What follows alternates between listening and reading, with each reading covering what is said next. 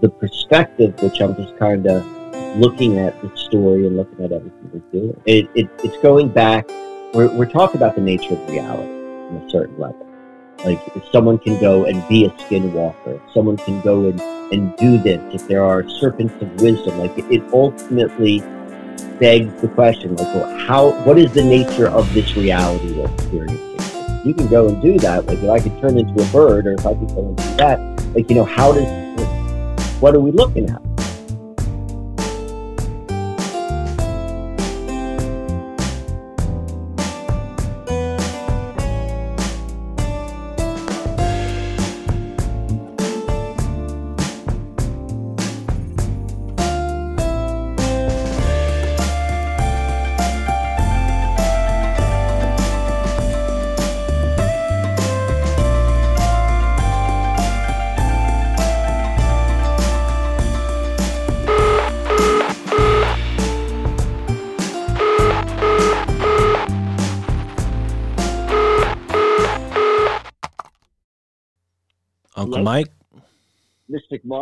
What's going on? How are you? I'm doing well. How are you, brother? All right.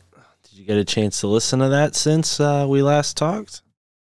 Uh, yes, I did. Yes, I did. Are we uh, recording? Are we going? Yes, sir. Should we not? Yes, we should. All right. All right, all right. So, um, first off, this is the first time I think we've done this at night, isn't it? It is the your first your handbook apocalypse under moonlight. Full moon Uh, nonetheless. Full moon, nonetheless. Full moon right before the equinox. Right. Right. Little thing right now. Okay, so um, so it feels really appropriate that we are um, that it's under the auspices of a full moon nighttime uh, conversation because that thing you made me listen to, uh, yeah, um, that is. I- I'll just say it this way: the way my my body responded listening to it um, was an indication of. Uh, it was very very uncomfortable. I'll just leave it at that. Hmm. When you listen to it, did you, do you feel anything like that? Well, there's a sort of thrill associated with listening to certain types of stories, yes. I think they do a good job of taking something that could be told in a different way and putting it in a story narrative. There's a lot of story elements to the podcast, but yeah, I kind of get a sense of that anytime I listen to a podcast dealing with true crime or things that have that sort of dark, grim fascination. Wi- without a doubt, without a doubt, and and and first off, I mean, it the the the caliber, the caliber and the quality was so. When I when I'm saying this, I'm not saying this in any ways of a critique. I'm just saying like it was tapped into something which was primordially um, unsettling.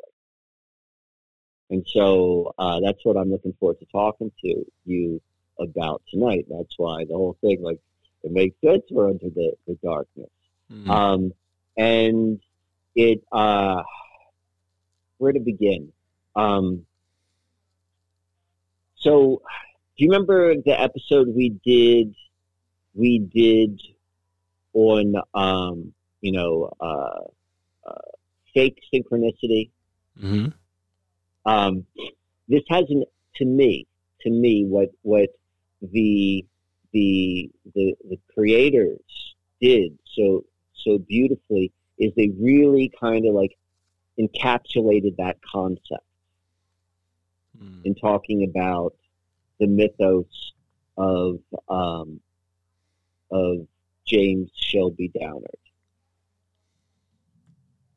and I I guess I thought of my I would say my knowledge of of of Shelby Downard is um, probably greater than your typical person off the street. But listening to these guys talk, I'm like, wow, I, I had no idea how deep it went. So a lot of this was brand new to me. And what I, I, I took some notes, and I'll tell you why. Um, I'll tell you, and I'm kind of dancing around the the you know where I'm going to go with this, and maybe I'm not even certain where it's going to go, but there are a couple things that really resonated, uh, meaning I felt it in listening to them talking about um, talking about this entire topic. Okay. Okay. There was there were a couple things that stood out for me. I hope I'm not uh, beating you to the punch, but did you happen to write down the address where they said Shelby allegedly lived in St. Petersburg, Florida? Yes, I did. How proximal is that to where you were not too long ago? According to Google Maps and their directions, it was 7.7 miles. Wow. Okay. So, so not so like not on the same block, not on the same block, but this, is exactly what I'm talking about. Right. So in fact, that was a perfect segue because there was a lot that was said there which felt very eerily personal. Okay, um, particularly his his obsession with being chased by the Freemasons, right? Mm. yes. Right, right. Like you know, I, you know, so we know we we see the similarities. And then there was a quote, um, and it was it's difficult because I'm not. This the first time I've listened to to the Pennyroyal podcast, and I was un I, I was not familiar with all the voices, and so it was a little bit confusing who was speaking at all times. But at some point, someone said, uh, and I believe it was the host, um, that you go through this process. Like when you really get deep into um, the the the the the basement sort of stuff of conspiracy and and synchromysticism, um, that you will begin to see your life is so amazingly intertwined with all of the connections which you're discovering. Like that is a seemingly uh, um, predictable outcome that happens to all people who do who go through the process. Agreed. Yeah, I think that was a big part of, and you might. I think you're referring to Nathan, uh, the host, when I right spoke to him on my podcast uh, a week or two ago. That was a big part of our conversation. It's how it all sort of pulls you deeper and deeper into the rabbit hole. And and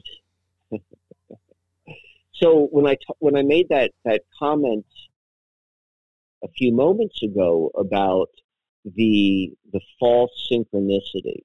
Um, what what what Nathan was pointing out, and what I think that, from my perspective, what that episode so so beautifully encapsulated was the the mechanisms of seeing that in action, and that was kind of my uh, my my take of how they my takeaway of all of the the the Shelby Downard conclusions or lack thereof, or all the potentialities like of, of seeing that. Um, but it did not. I did not listen to it purely as an observer listening to it because I can self-reflect because it's very quite timely of similarities within the story which we have been documenting since we began this this podcast, right, with the St. Petersburg and all of the like Freemasons.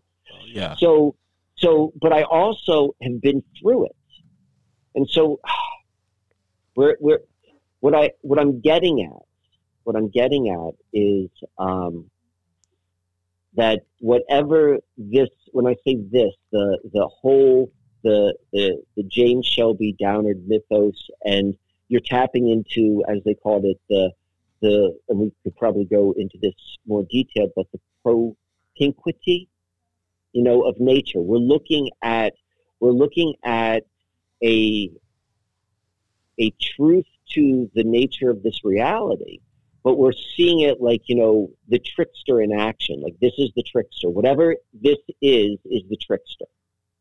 Mm-hmm. And when you go through it, like that's what like the uh, it is it is it is designed in such a way that the more it pulls you in, the more true it becomes. Right. And if it doesn't pull you out the whole way, it eats you up. Yeah, yeah, and I, I think I've spoken to people who talk about synchronicity with a sort of, uh, you know, shrug because of that, because they maybe went down the wrong path and now they're a little bit afraid of what the synchronicities were showing them. And and so so that's what um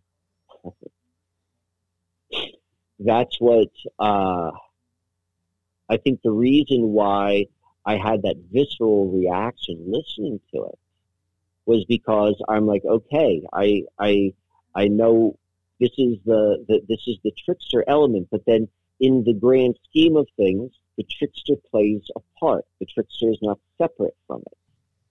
If you're in the trickster's world, you're in the trickster's world, but the trickster is part of the bigger world.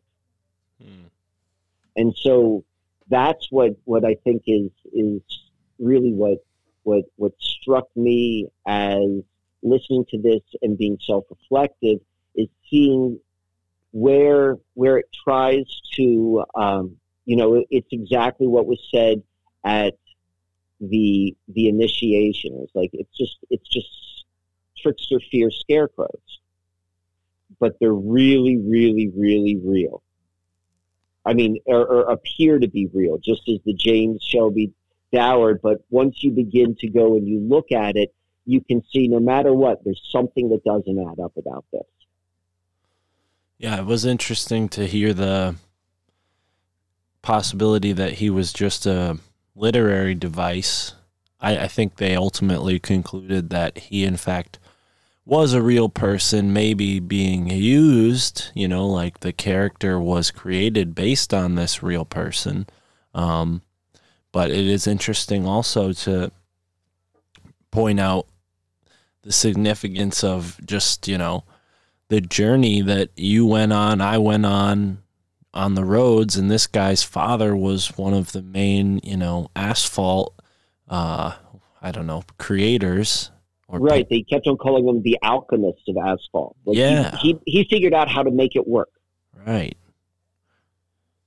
He had a patent process.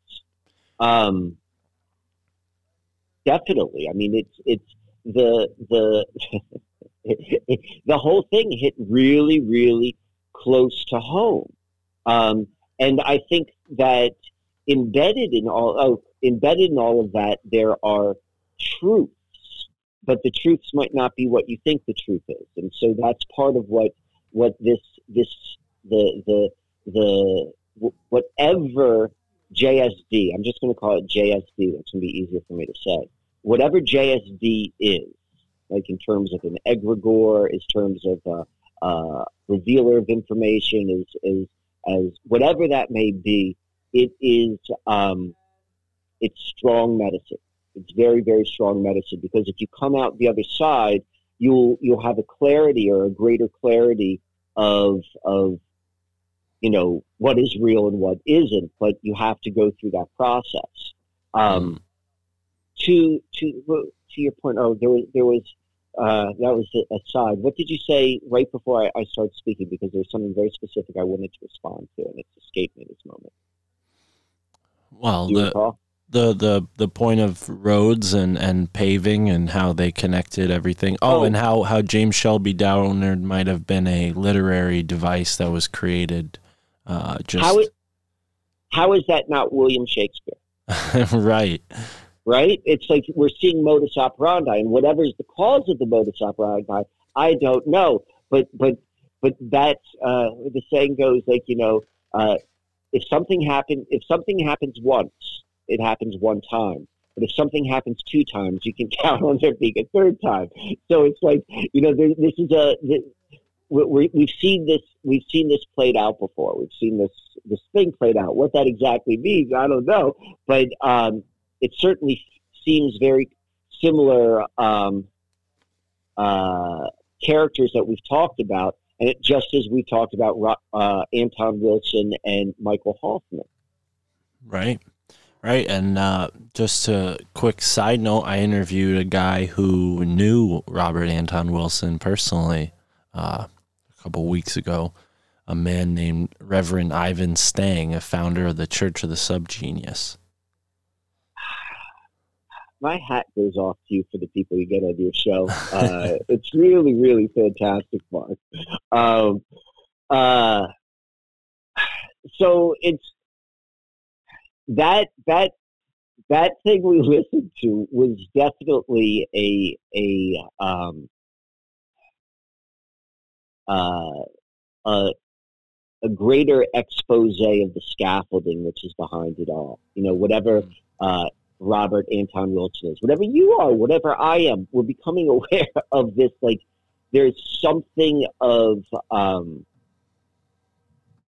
there. There is something uh, palpable in the the way which we are seeing the the chords of connections mm. behind the scenes. I mean, it's it's that's what uh, I'm I'm really really in in awe of,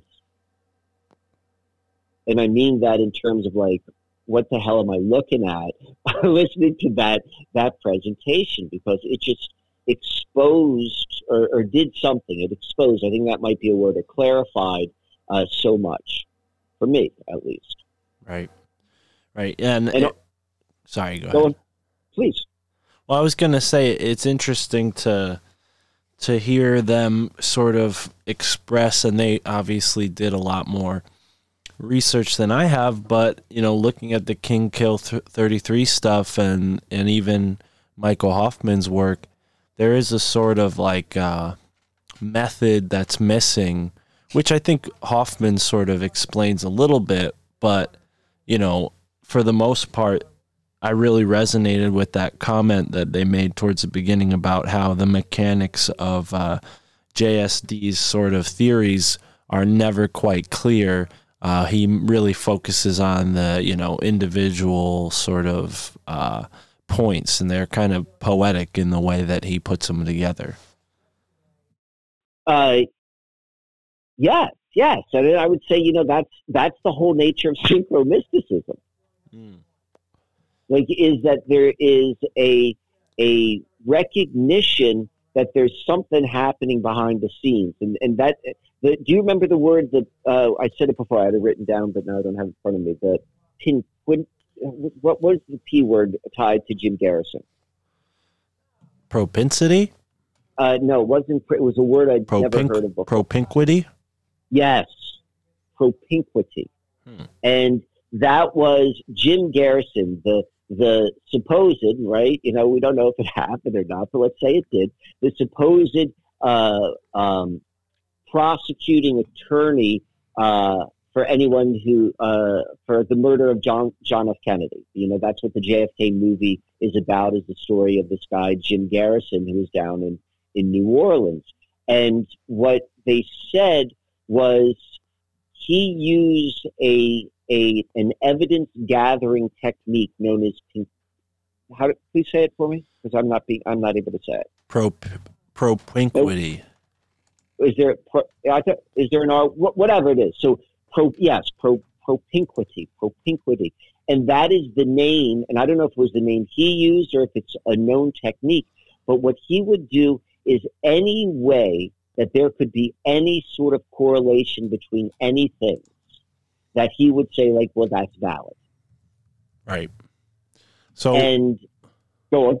The the de- the definition of propinquity on uh, just a search is that it, it just means proximity, nearness, kinship, or similarity in nature. So yeah, very much what you're saying. But there's also a sort of concept uh, in social psychology propinquity is one of the main factors leading to interpersonal attraction. So it's kind of like a sub. It's a, a theory within the sort of like social psychology. Uh, yes, uh, and the, the first definition, at least in the context we're talking about, uh, is is a good fit, and probably we would go and dissect the, the social psychology sub genre. I bet you we could see how that makes sense too. Um, but that that it's it's pointing to an understanding of reality through um, a very very different lens. Mm, right. And there seems to be something to it, right? That's what we're, that's what we're experiencing, and that's what we're playing with. But then there's also um, there's also the um, what I'm calling this this this trickster quality. And we had a whole show about the trickster. Do you remember that one? Oh yeah. Right. And so like this this uh, this this feels very much a coming full circle of so many of our earlier episodes in the way that so many of these topics that we have covered um, are kind of woven in around this JSD, which seemingly goes back, you know, the first point of like using it this way, at least in our our cultural um, touch point, is Jim this Jim Garrison guy, who was who was uh, portrayed on the big screen in the JFK Oliver Stone film, or uh, JFK, which is an Oliver Stone film, and was portrayed by Kevin Costner.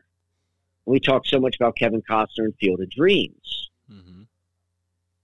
And so we're beginning to see like how this how this is is being structured.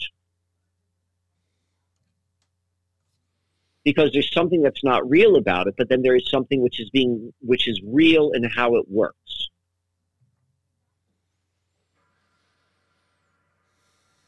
Yeah, I mean, I'm kind of a little bit, uh, you know, at a loss for words because it is cool to see it come full circle. But yeah, I, don't know. I mean, there's definitely a lot more to be learned about this character, and I think uh, I, they even made the point of being like, "Oh, he's like Jesus Christ," you know. there's, there's so many different stories about this guy, and you can't be too sure which one is the right one.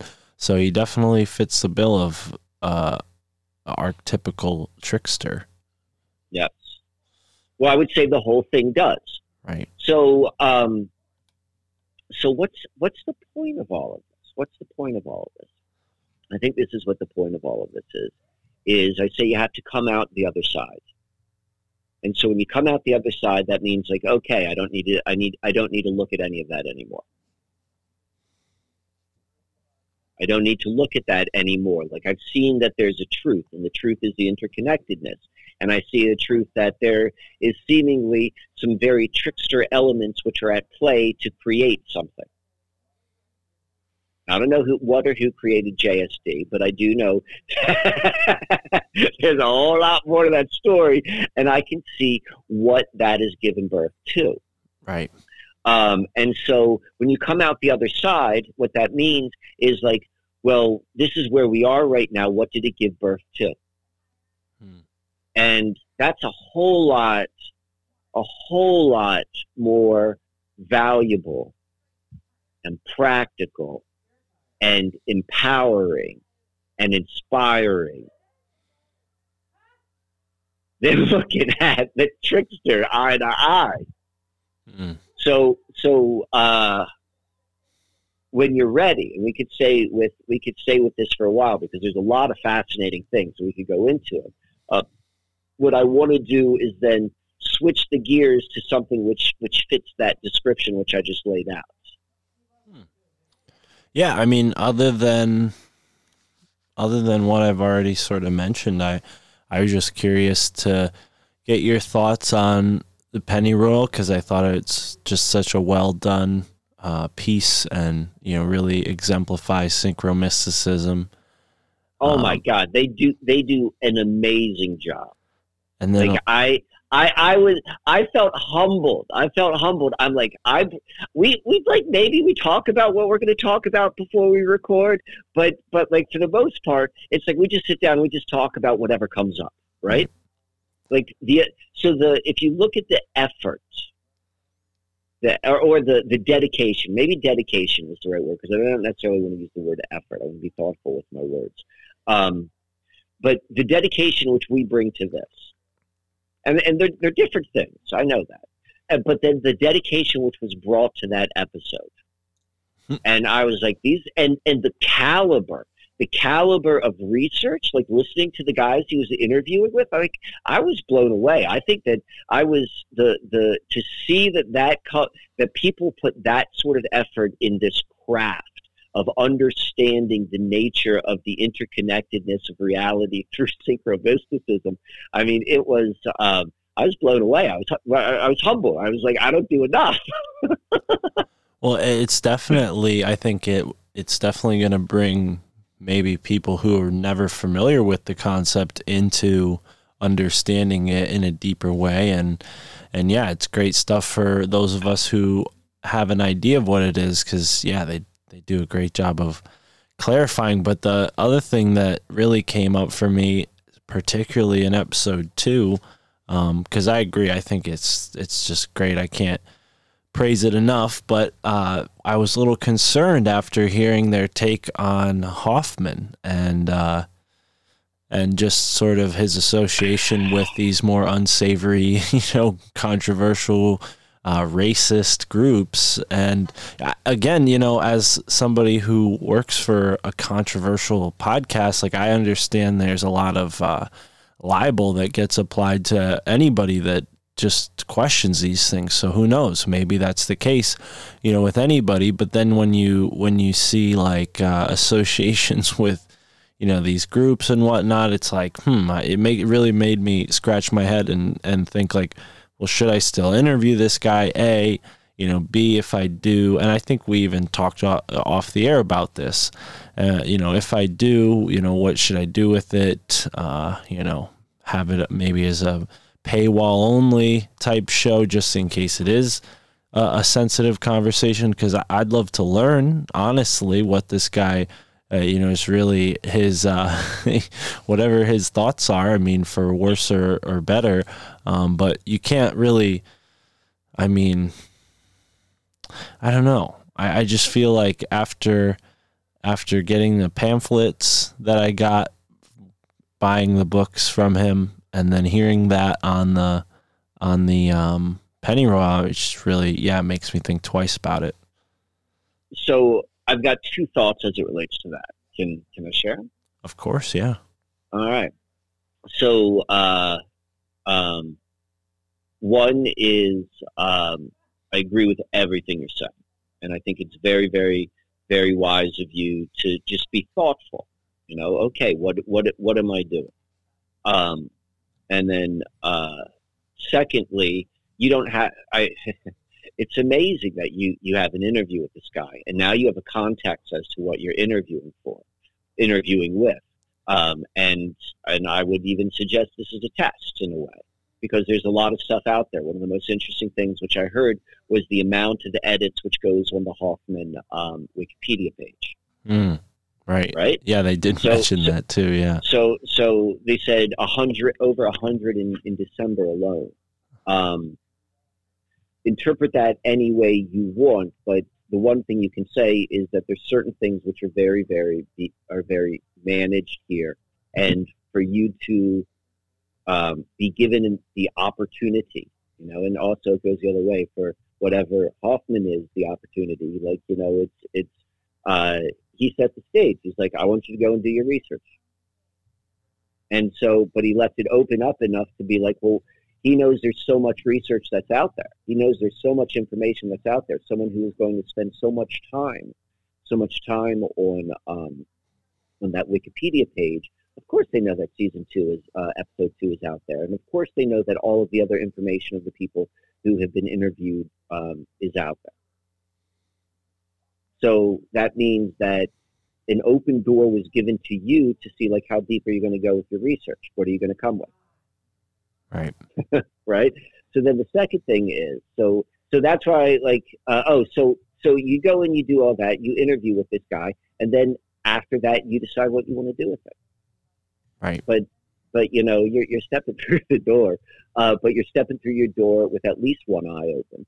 Um, so the second thing is the the analogy which they use in describing JSD was that of Russian dolls.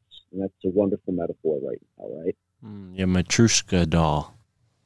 Uh, and and you know, I, I was I'm joking the timeliness of, of the way which Russia, you know, and the the the trickster, the boogeyman, the scary man, which is being presented uh, worldwide right now. Um, you know, whatever's happening is happening, but that's definitely the thing that's being presented, or at least in Western uh, in Western media outlets. Um, why would you think that? Why would you think that what they're suggesting is the bottom or the final Russian doll is the final Russian doll? right? like it just keeps going deeper and deeper than that. Mm. I don't believe like like there's a level of reality where where there's that's true, but I think a lot of that those are boogeymen, uh, egregore tricksters as well. Like they exist, but but they all fall apart as well. Like what we're seeing is is the crumbling of the boogeyman. Right. That's what the trickster is. The trickster is the boogeyman. You got to be scared of this. You got to be scared of that. Be scared of that. But then you need to go and then weigh what I just told you. I mean, what I just told you is just like an idea. Like you're like, okay, you know, I can't really, I can't really stand upon that. But it is a perspective for me to go look at. You got to go weigh that idea with whatever your conversation is, and then however it is that you choose, you want to go and and and meet meet the world through the internet. You know, and that's for you to decide. Right. Well, for everyone listening, sign up for the Patreon because that's the surefire way you'll hear the interview. Um, it's not as soon as I misspoke when we were on the phone earlier. It's not uh, coming up so soon. It's at the end of the month, so I have a little bit more time. But yeah, it's definitely good to hear your opinion on that. And uh, and yeah, I just gotta you know figure out where exactly I want to focus. But I think I'm gonna spend some time talking to him about JDS or JSD now. You know, right, right, definitely so. Or like go and see where it goes. Like you're you you're a, you're an expert interviewer. Your instincts are accurate. Thank you. Your train your training will pay off. Awesome. You'll go where you need to go. You know where you, you you'll need to go. But yeah, you know, the more prep, the better. I, I definitely saw. That means a lot coming from you. I appreciate it. So, but yeah, you know, I, I think that that show really kind of comes in at a synchronistic time. Um, but also that documentary that we watched, which I hope we can get back to if it's not too far out of uh, frame because I'm going to be doing this sort of skull and bones walking tour uh, in a few days on the 22nd. And, you know, I just was so fascinated with this sort of Aztec ritual of the, you know, keeping the skulls on the, on this, like, uh, I mean, I can't remember if they found similar structures in Europe and just were making the comparison, or if they found these structures specifically in Mexico. But the, I remember at one point during the documentary, they used one of these CGI recreation type things. It looked like it was out of like a early 2000s video game. And they showed, you know, a guy with like a weird face paint on a stone pyramid. And there was this sort of skull wall you know, a wall of, of skulls sort of uh, epoxied together or something, you know, or, or no, they were like on stakes, you know, horizontal. Do you remember that scene from the documentary? Oh, I remember, I remember that scene, of course. So that comes to mind for me with Skull and Bones because you got to imagine, you know, in this little clubhouse of theirs that they've renovated a number of times, progressively bigger each time. Um, till its final status uh, as it stands. You got to wonder if maybe underground there or on one of the floors they have this sort of display of, of all these skulls that they're allegedly said to have. Uh, what do they call it? Crooked. That's their little word for it. Crooking. Yeah, that was uh, um, that was that was that was quite the documentary, wasn't it? Absolutely. from the dinosaurs to the to the beautiful um, jaguar costume people and the paintings. I thought that was really that was my favorite part, and I'm glad you brought that up on the phone earlier. Uh, not today, but the day before, um, because it was just yeah, that really stood out for me. The quality of those paintings and the detail and just the elaborate costumes that the people were said to be wearing at that time. I mean, some of them looked like wizards, like how we would know wizards, you know, how they're depicted in Western culture. They're these like pointy hats on and like, you know, big robes. The the costuming yeah. was was was spectacular. The costuming was spectacular. Um, and it certainly in my imagination uh, it came to life more so of how I am to envision that uh, you know those the those warriors, right? Like when it showed the the eagle warrior, and the, and and what it takes to become an eagle warrior, mm. and the dress they wore, and it made me think a lot about the samurai, like um, just the the significance of I, I, was very curious about the costumes. I'm like, is it armor? It's probably armor and costumes because I was thinking about the the samurai. That's where I was going with that. Is like because that is how you would look at their their um, armor as well. It had a costume fla- uh, flavor with the expressive faces, hmm. but it also had an armor or a, a functional purpose. And so I'm wondering if that was the case there, which I would imagine to some degree would be there, not necessarily you know, maybe some leather or something like that. Um, but that was that that was that's where my mind went when I saw uh, those, those costumes. It made it all come alive for me. Hmm. Yeah, I mean that fits in with uh, at least what they said for like the migration of the. That was kind of one of their points that they made through the documentary of like you know if if the people that settled North and South America had as much time as the people in the rest of the world, then maybe, you know, this great sort of uh, division that took place where they were the sort of losers in the end of the age of, you know, colonization. Um, that was kind of like a, a point, right? Because the whole point of this YouTube channel is the fall of civilization. So, their their thesis was like, well, when they when they met, you know, the Europeans, that was the beginning of the end for them, which is true to some extent. But I would argue that you know, for we're going to look at a lot of the cultures that existed here, they're probably one of the more well documented cultures out of the rest. So, in some sense, they've survived, and the people are not decimated. I'm sure there's still people who have I'm certain that there's still people that have Aztec blood that live and walk on the earth today.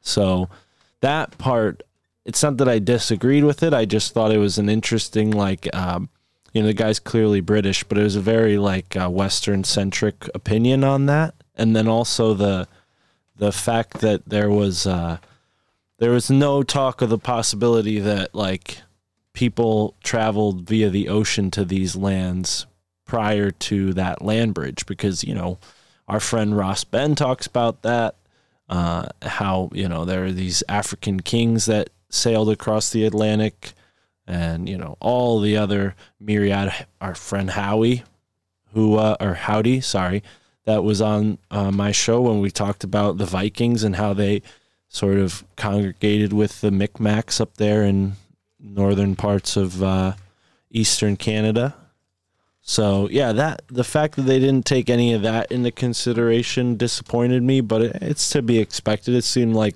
they were getting a lot of only mainstream sources on this stuff. Uh, all right, there there are two things which I want to respond to. So remind me that the second one is going to be uh, the thread of connectivity. So just so when I say, "Hey, what was it?" So like, "Yeah, thread of connectivity." That's what triggered it in my mind. Okay. Um, the first thing I want to respond to is um, you're absolutely right. The context of the video. Uh, we said it. We we said it in the last.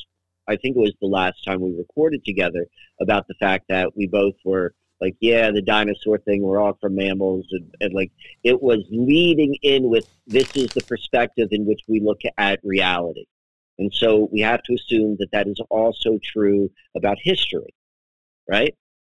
Like if they could go and be this this this pointed with how they want to frame up a biological life on Earth, um, then the same is true are, for for the indigenous like, peoples. Yeah, for, exactly. And so you you said something which I thought was was a really really interesting point when you said like, and the the the Aztec civilization is probably one of the best known civilizations in uh, common Western mind of um, indigenous people, particularly of of Mesoamerica, like that Middle America between North and South America.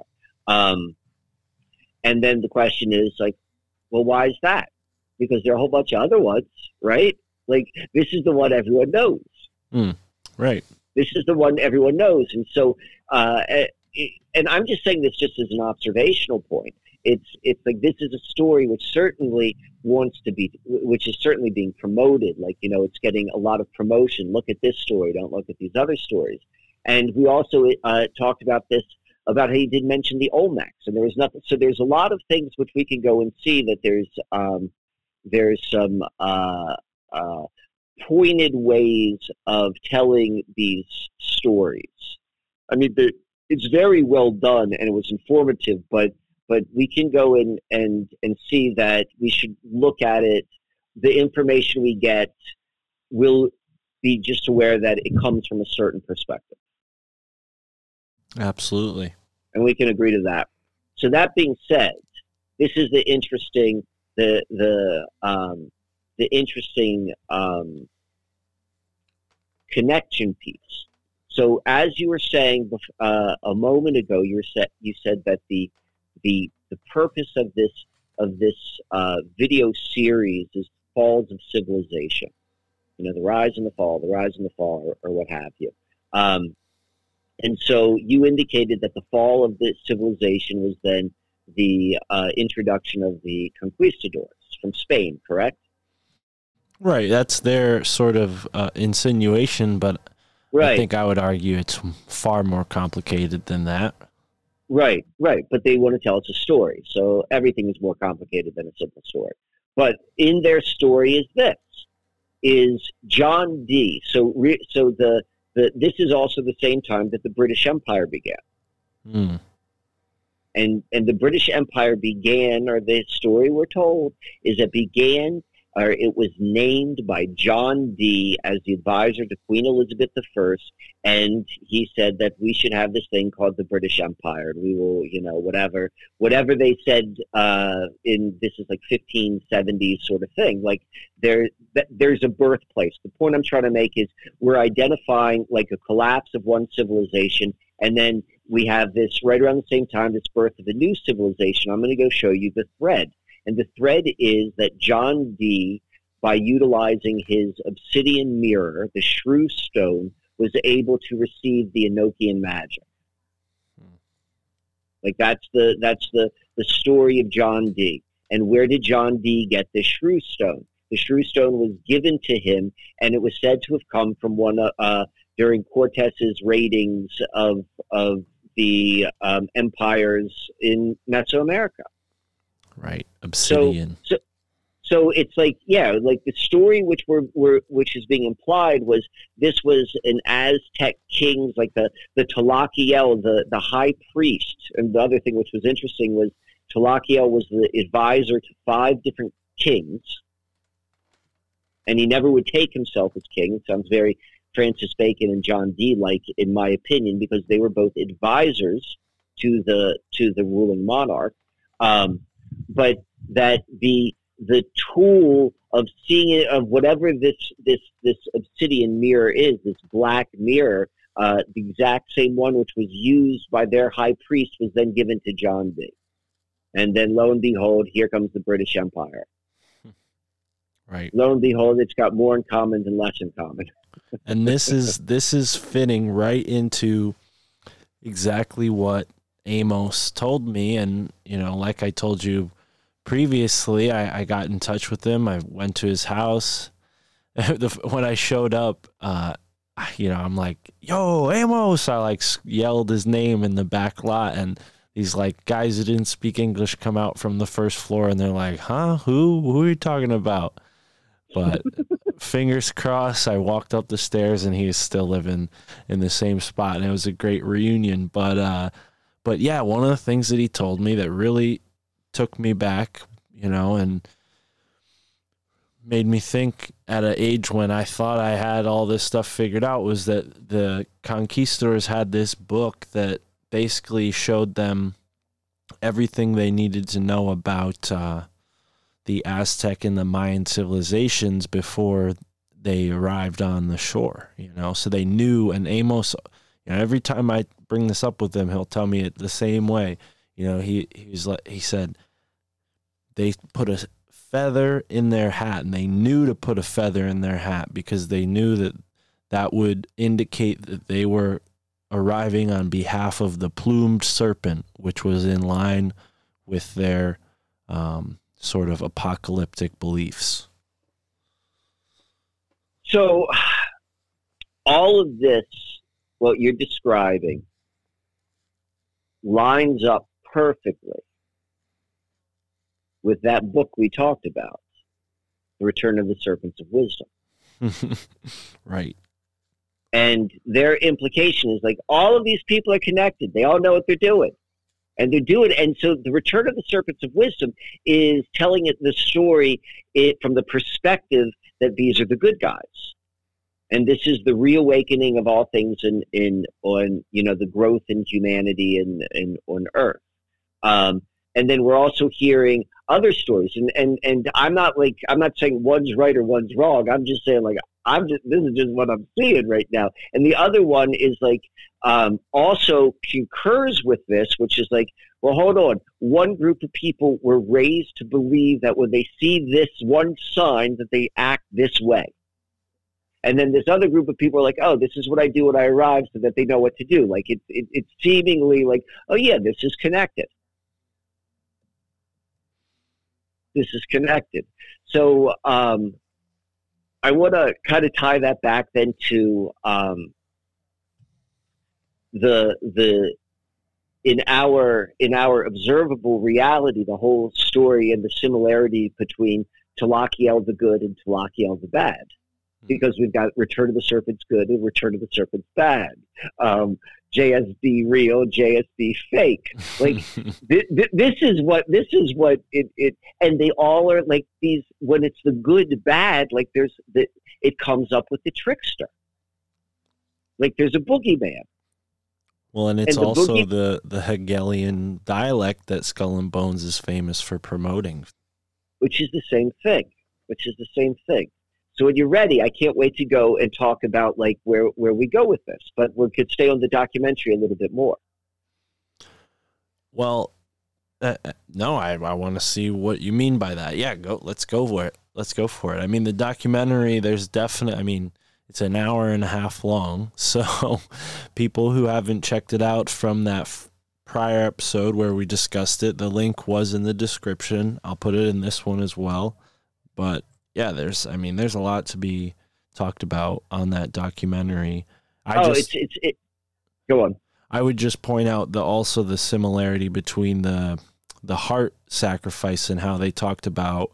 You know, they, this is I've read about this in books, but it's the first time I've ever seen it described in this much detail in a documentary. But the whole ceremony of of uh, you know why they would take out the heart. And and there's the famous Indiana Jones thing that I think a lot of people think about when they hear something like this. But the the thought was is that since the heart and it is still a mystery to science how the heart does this I believe um, or maybe at least physical science but um, the heart you know beats for at least 10 minutes after being taken out of the body. So obviously seeing that would probably amaze someone who didn't have that kind of knowledge of anatomy and they basically were like see this is the energy leaving the heart and going back to the sun that's sort of a paraphrased way of describing how the documentary retold that in a much more eloquent way. But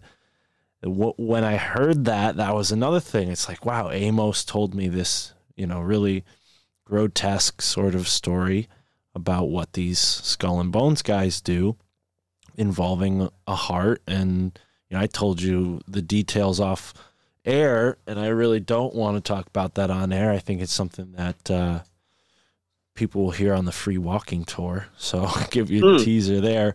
But you know, it's just the similarities to to those two things really struck me. You know, they have all these skulls that are allegedly part of their their decor at the very least, if not part of their ceremonies.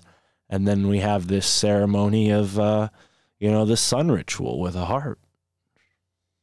Uh, the, most definitely, and and Propinquity. I wanna, I, I I'm I'm going to go in and and um I'm just, I'm just going to challenge one thing you said. I'm going to challenge one thing you said. Okay. And you said to me, you said, you know, imagine if you didn't know anatomy, if you saw a heart taken out of a body that beats for ten minutes, you'd be in awe. And I'd be like, Mark, you know anatomy. I think if you saw a heart taken out of a body and put on a table and beat by itself for 10 minutes, you'll be in fucking awe. well, yeah, I would be, I would probably because be that, fainting, that but is, yeah. that is a mystery. That is like, what is this? Right.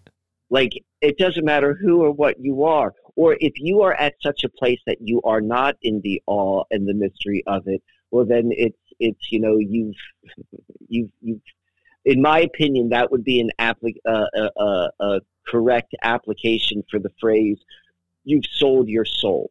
You know, and all that that implies. Because if you can't see in what you just described, uh, um, like the the wonder and the mystery behind this all, well, you know, well, you're you're missing the point of it. Right. Well, um, excuse my clinical.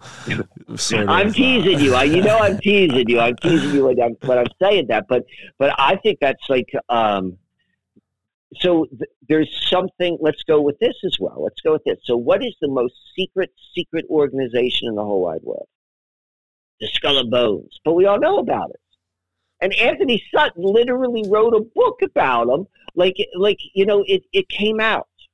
The most powerful people in the world it came out. We know all about the heart ritual.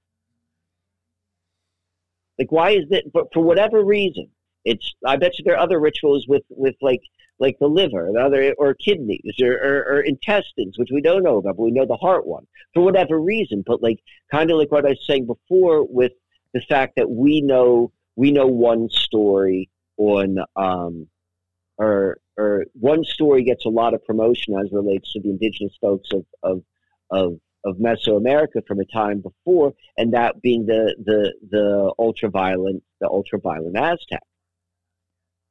Uh, what was covered in the book or in that uh, documentary, though, also was the fact that um, the two sides of it, the amazingly artistic and mathematically and musically inclined Aztec as well. So he right. did point out the, the, the duality aspect of it. Well, and you, um, you see it in the documentary. I mean, uh, it carries through, I'm sure, into the modern day, but the the codexes that the Dominican friars put together to document their culture, they asked the natives to provide the illustrations and i mean it, it, people had obviously been training in this for years. You know it wasn't somebody who had picked up uh, artistic instrument for the first time.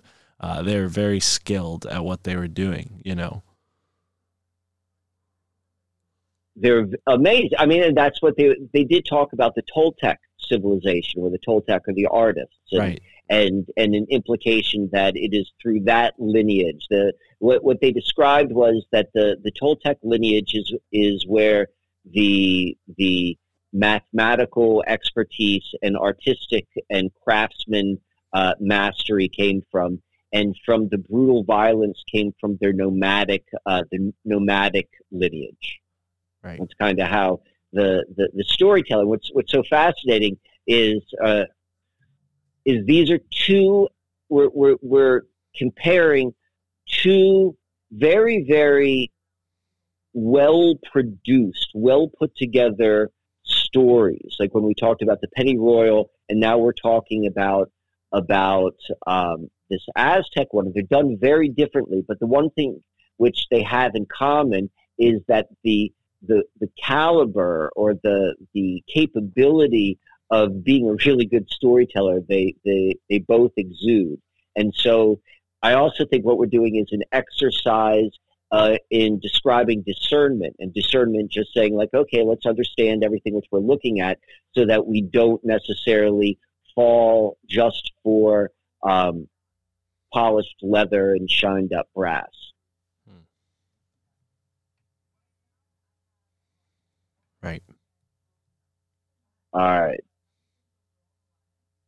So, do we have more on the Aztecs? No. Okay.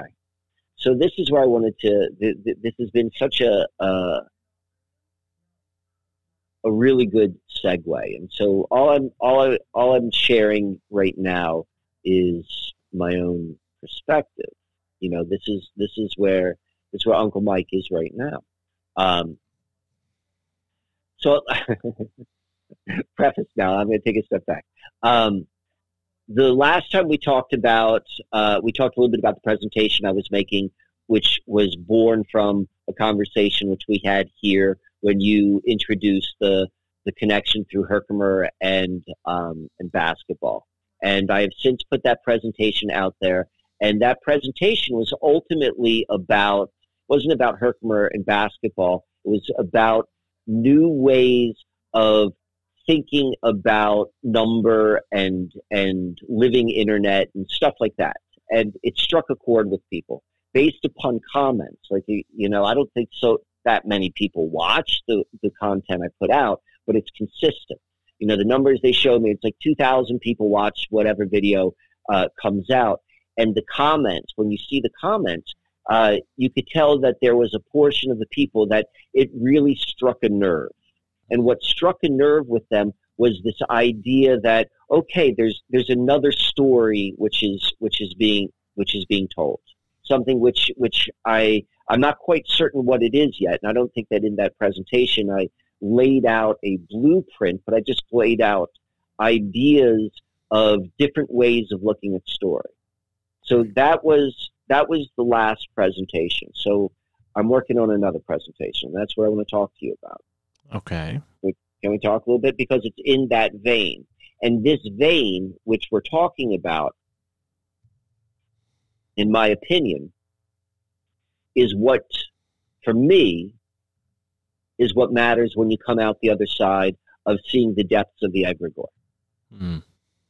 The Wetiko, the, the, the, the, the, the trickster, the the um, all of that, whatever that was, like you go through it. Maybe it eats you up and chews you out, or it spits you out on the other side, and you begin to look at. You don't even look at the boogeyman anymore. So we began by talking about the the the the living internet, and so the next video. Uh, or the next presentation, I haven't. I'm putting together the slides right now, and it has to do with um, I'm looking at uh, I'm looking at the human being and first how we have been so conditioned to see ourselves um, through not just the animal uh, the animal nature of being human, but then um, specifically the predator prey relationship of animal of animal nature being human. And I go into it, I'm like, well, you know, this was framed up. We were taught to see the world a certain way. The, you know, all of the genus and the species and the species of the binominal nomenclature. You know, that that's a way of seeing things. But when and you have to go to school, like the very nature of the only way you can learn to see the world that way is you go to school. Because if you did not go to school that way, if you did not go to school, you would never see the world that way. And the way that that, that system is, is to accurate, but accuracy is not necessarily truth.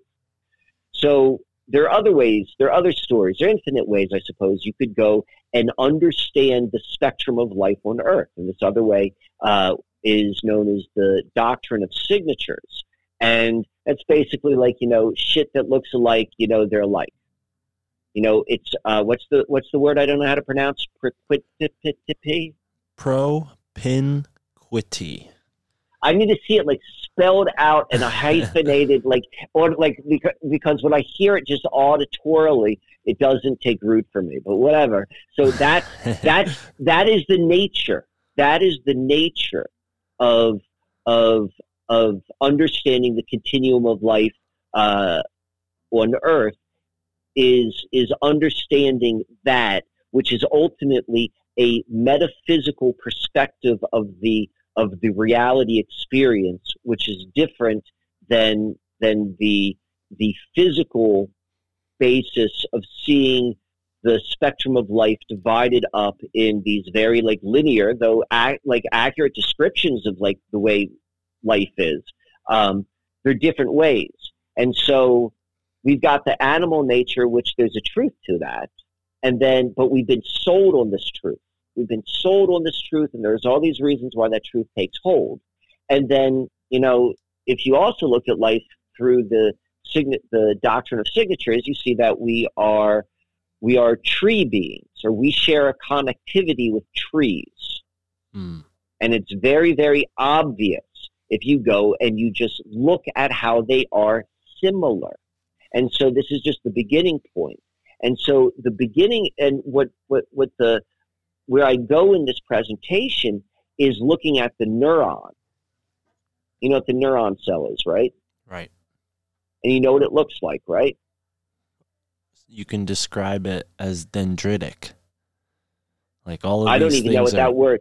All of these things are, are dendritic, meaning they resemble uh, branches, veins, even rivers. Yes. They all take this same branching pattern. Yes, yes. But you, you see it in crystals. Right. When you see it in crystals, it's referred to as dendritic so and so, whatever the mineral is. That's how I know it. And Yes, it's a beautiful word, and that and you're absolutely right. All of these things are connected the same way. They're all connected, and so the the the neuron cell, the nervous system. So you first look at what the nervous system is. The nervous system is how we perceive the outer world. It is where our consciousness lives.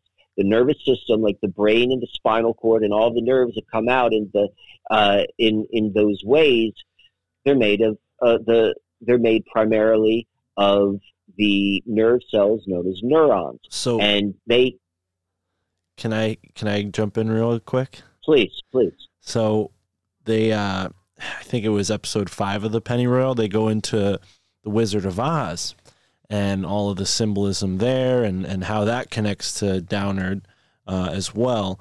But one thing that I've always known about the Wizard of Oz is that each character symbolizes uh, what the Theosophists referred to as the four layers of the body, right? Like they probably had a more eloquent term than that, but so we have the lion, that's the animal side of human. We have the scarecrow, that's the vegetable side of human, and then we have the tin man, that's the mineral, right? So reverse, we have the skeleton, tin man, the nervous system, scarecrow, and then the the flesh, right, is a is a uh, lion, and then Dorothy is the mind or the conscious or the soul. It's so it, it's something that has been in the occult sciences for thousands of years. This sort of similarity between us and plants and the nervous system.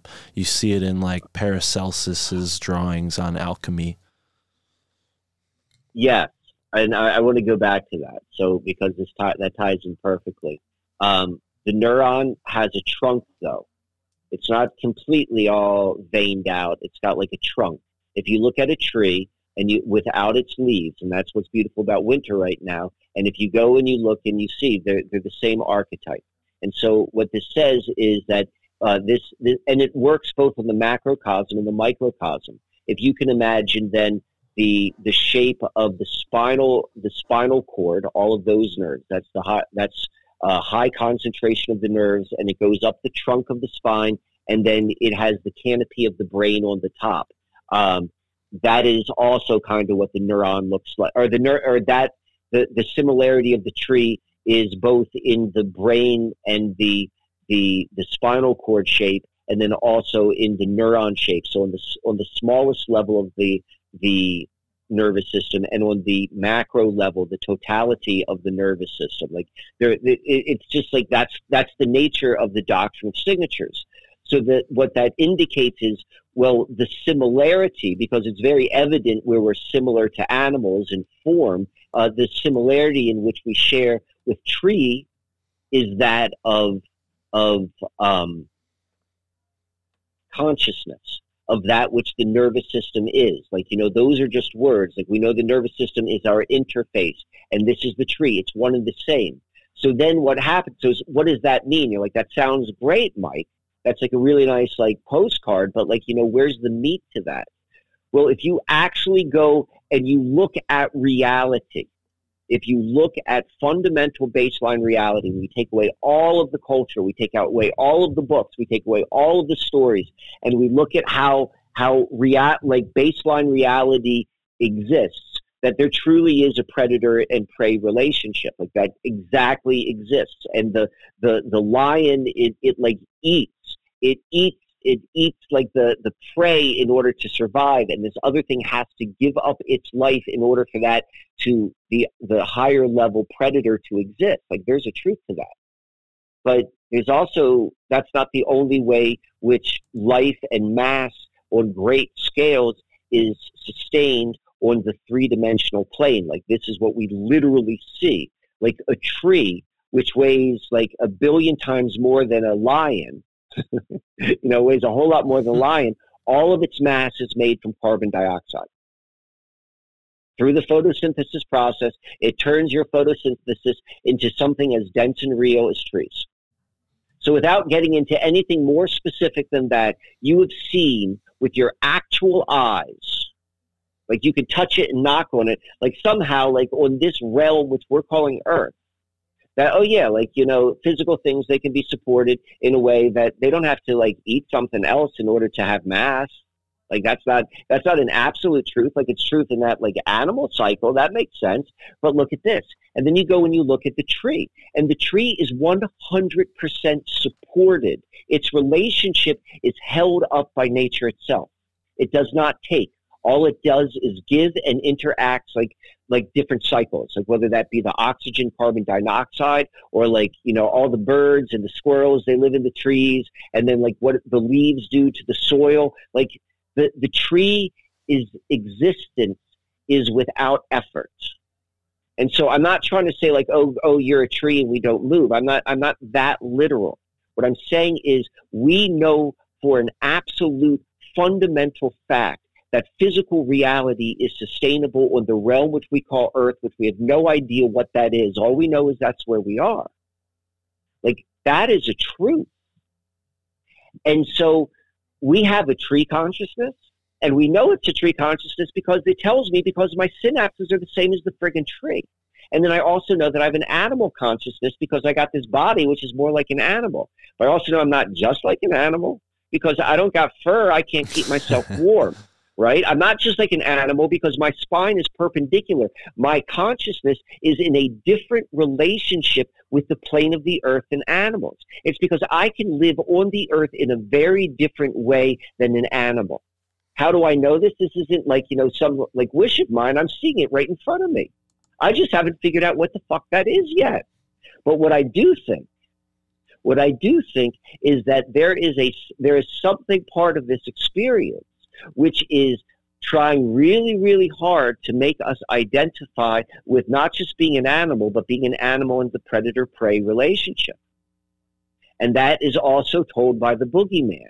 And going back to what you just told me, you're like, well, remember the, the, the, the Wizard of Oz? Yes, I remember the Wizard of Oz because at the end of the day, it was just a friggin' boogeyman.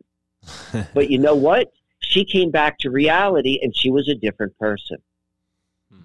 And that, my friend, that, my friend, is what I think the whole purpose of JSD is.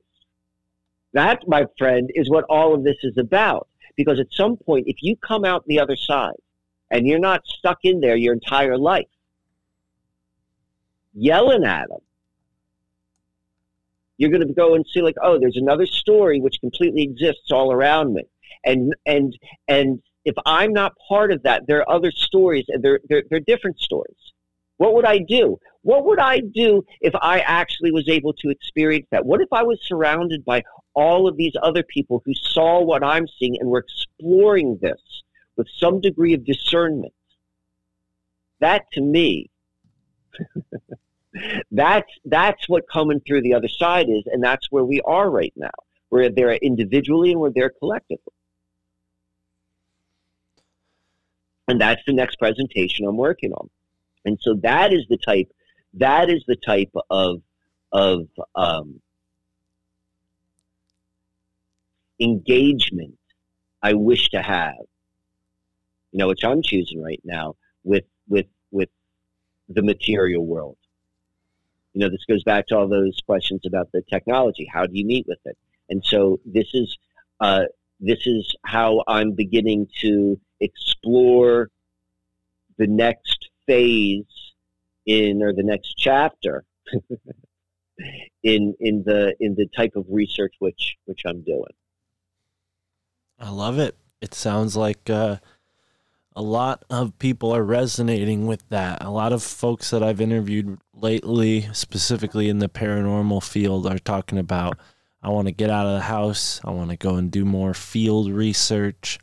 It sounds to me like you're bringing a different perspective, but the same sort of attitude of going outside the boundaries of a computer. And uh, yeah, I think that's something we're going to be hearing a lot more of. Uh, unfortunately, I haven't gotten any messages about uh, the show lately. So if anybody out there has some synchromistic events that have gone on in their lives, I definitely would love to hear about it. Reach out.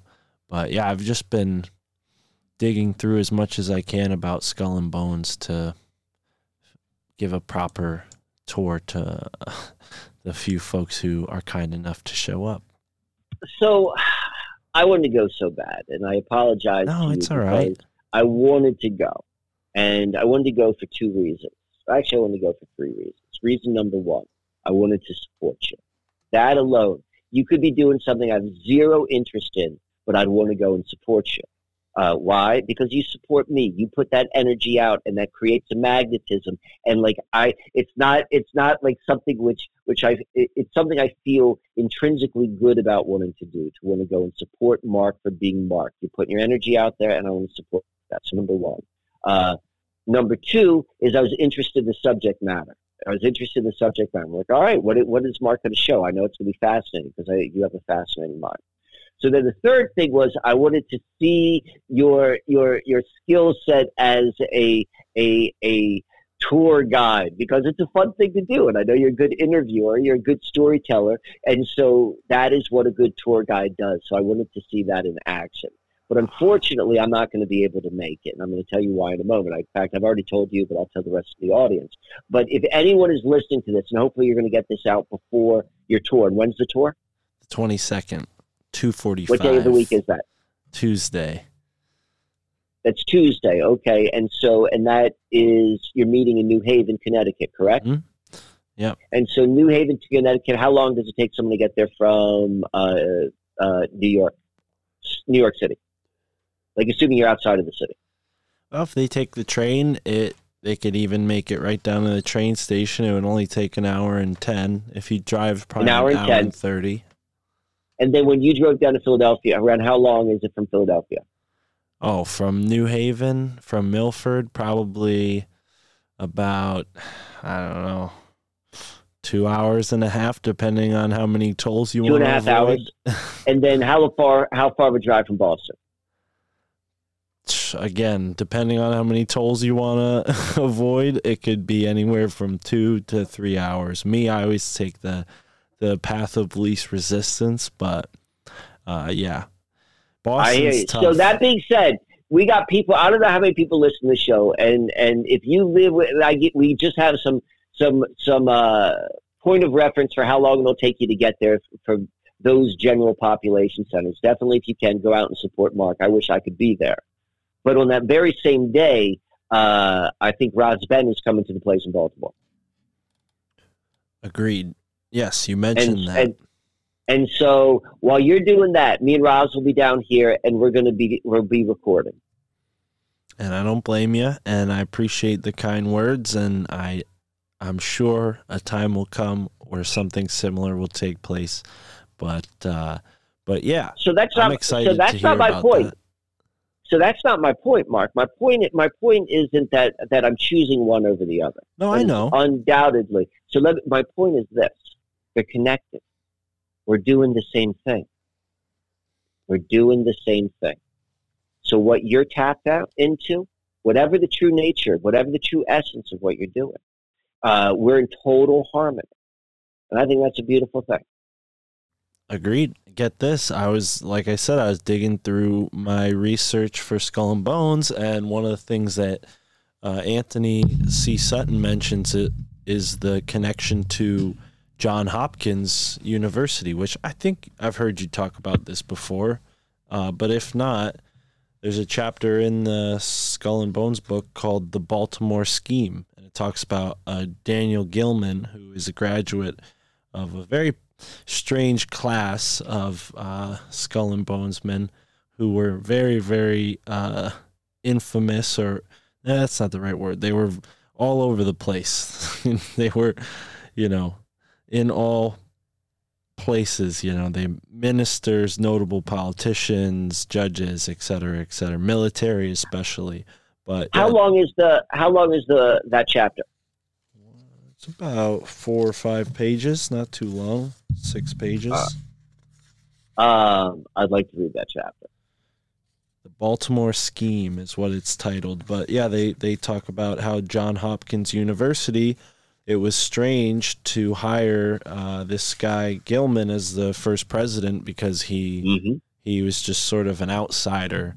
Um, and only one of the men in charge of picking the president was a bonesman, but it was clear that he had enough influence. And, and yeah, I'm not totally uh, familiar with John Hopkins University, but I would assume they have something to do with education and med- medicine, Uh, they're the epicenter.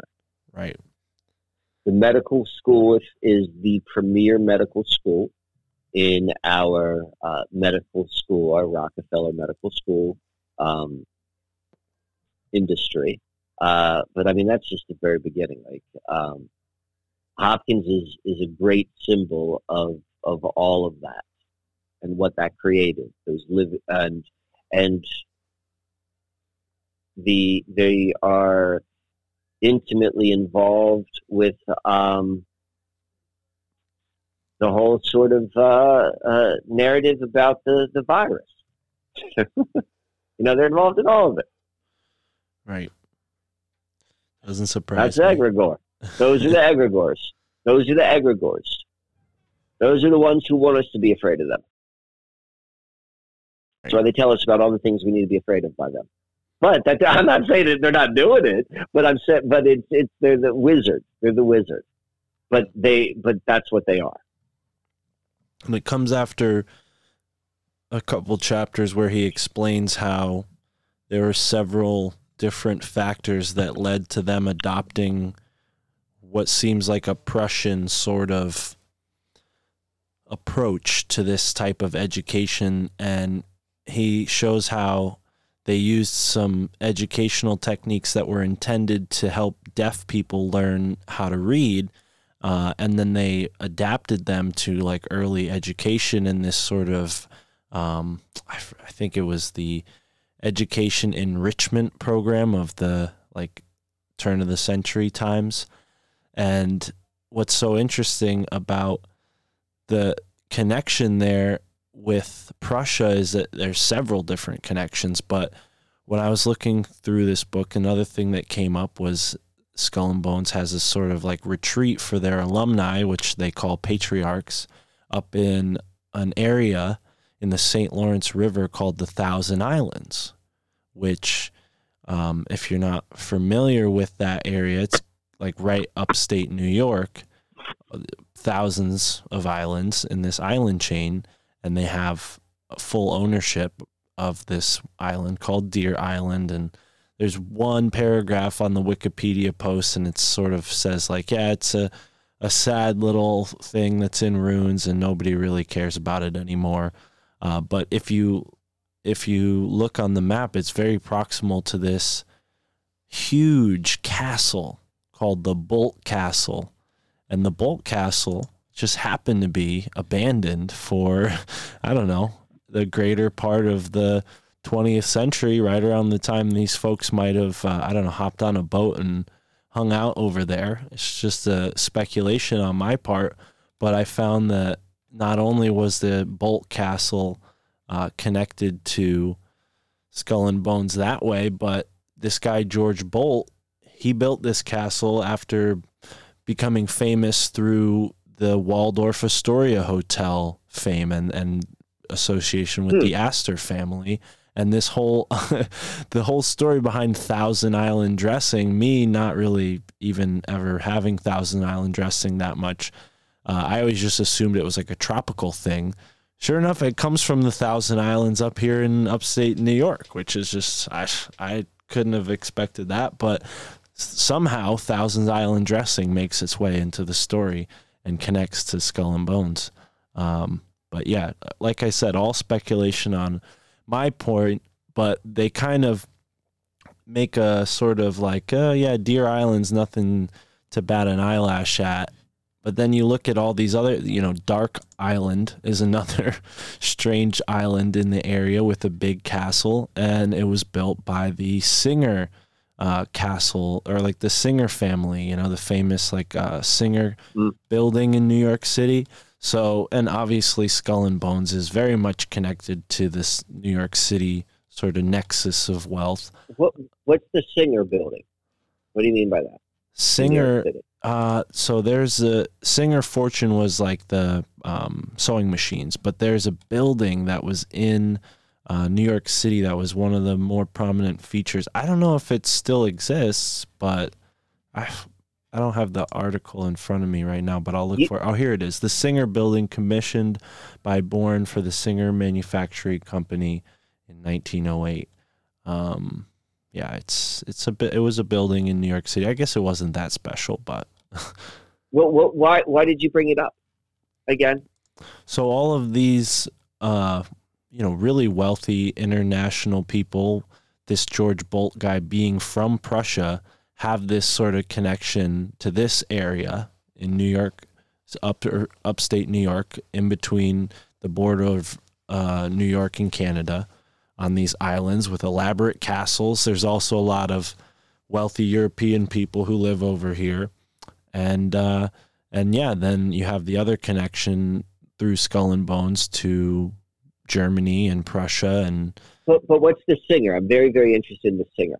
Oh, so I mentioned him because he has a castle, one of these weird, strange castles that, you know, they eventually get abandoned and then repurposed. I think most of them are now like available for people to like sort of tour through. You know, they're renovated, but they you know nobody lives in them anymore. These so there's all... a castle. There's a castle in the Thousand Islands, which is which was owned by the guy who's the head of the singer.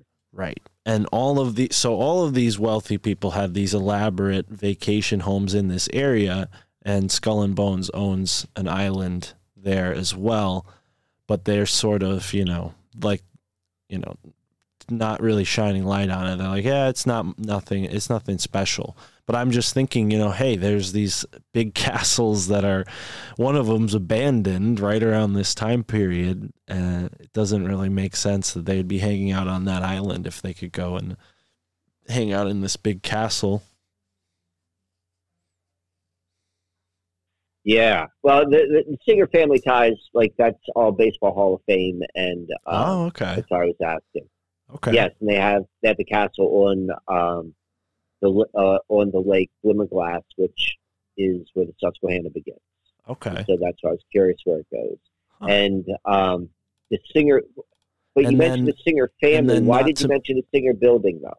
So it was featured in the 2000 film The Skulls. So when they talk about this, like, uh, you know, island that the Skull and Bones people owned in their movie, that's the castle where they filmed it was the castle that the Singer family owns in the movie Skulls. Which I'm not saying okay. that's like a you know right, right. a non-fictional. But, but still, connection. And then uh, pro propinquity. Right, and then the you the, say propinquity. Pro, we sound quite fancy. propinquity. as they would say, this is propinquity. And the Deer Island thing, the Thousand Islands thing, the fact that the Skull and Bones people own an island in proximity to these grand castles owned by very wealthy people.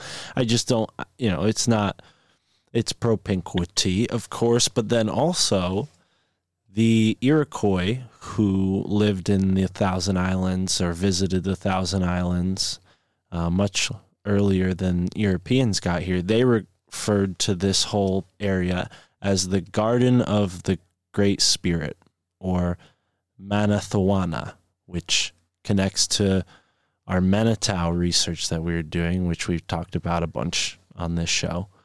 So here we have a group that's famous for stealing Geronimo, arguably one of the most famous Native American chiefs or warriors ever exist, stealing his skull and bones, bringing it to their tomb. And they also own an island where the Iroquois regard uh, the place as a great, the garden of the Great Spirit. I mean, to me, that's part of this mystical top uh, toponymy that you know maybe James Shelby Downard had his lens on the Masons, but when we apply it to any group, we find these connections. And whether they're doing it purposely or not, I think it just shows that when someone puts an intention out there in the world, the universe responds with this sort of symbology as if karmically, so that nothing can be left uh, hidden for very long. You know, if there's curious minds. Hence, why they've put so much emphasis on trying to dumb people down by manipulating the education system. Yes. Yes. We've covered a lot tonight, Mark. I feel like this is one of these things where, like, I deliver a thesis statement, you deliver a thesis statement, I and you know they they there's propinquity between all of them, but you know, it does it does take a little bit to digest all of these thoughts. So maybe we'll do an episode uh, a little earlier next week and uh, continue this conversation further after I after I'm done with the tour because the next time we talk will be. All right, that. we'll hear all about the tour, and uh, we'll go from there. But before we before we wrap up on that topic completely, can we get a little hint uh, what the next from the 40th parallel episode might have in store? Because I am super excited and I'm glad that there is this resonance. I wonder what else is going on. If anybody else is doing something cool on 322, maybe you're out in another state, you can't make it out to uh, New Haven. Tell us what you have going on. Uh, but what can we expect from from the 40th?